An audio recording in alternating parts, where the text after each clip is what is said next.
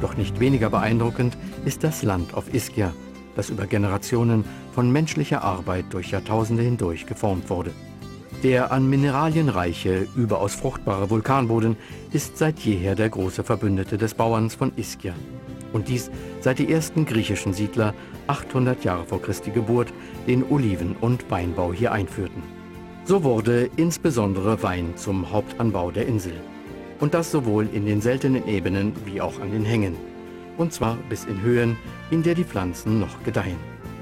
Und so verwurzelte sich auch einhergehend mit den Reben die Kultur des Weintrinkens. Und auch heute noch lebt die Tradition des Weinanbaus auf der Insel weiter, was vor allem im Ritus der Weinernte Ausdruck findet. Ab September und den ganzen Oktober hindurch erntet man auf dem Land Wein und presst die Trauben. Viele kleine Weinbauern stellen so Wein zum eigenen Verbrauch her. Winzerbetriebe mit alter Tradition aber stellen die berühmten Ischia-Dock-Weine her, die bei Weinkennern geschätzt sind und die in die ganze Welt exportiert werden. Auf den Spuren der Weinkultur stößt man denn auch auf weniger bekannte Teile Ischias mit ihren typischen Landhäusern, alten Weinkellern und die in Tuffstein gehauenen Kühlzellen mit Steinwänden.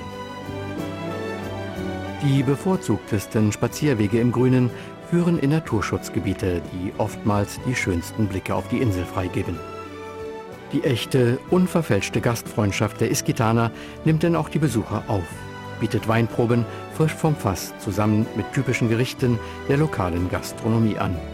Die Küche hier ist einfach, von unverfälschtem Geschmack, der vom Aroma der Kräuter, die hier in der Gegend auf den Feldern oder zwischen dem Tuffgestein wild wachsen, unterstrichen wird. Auf jeden Fall muss die Spezialität der Insel probiert werden, Kaninchen auf Iskitaner Art.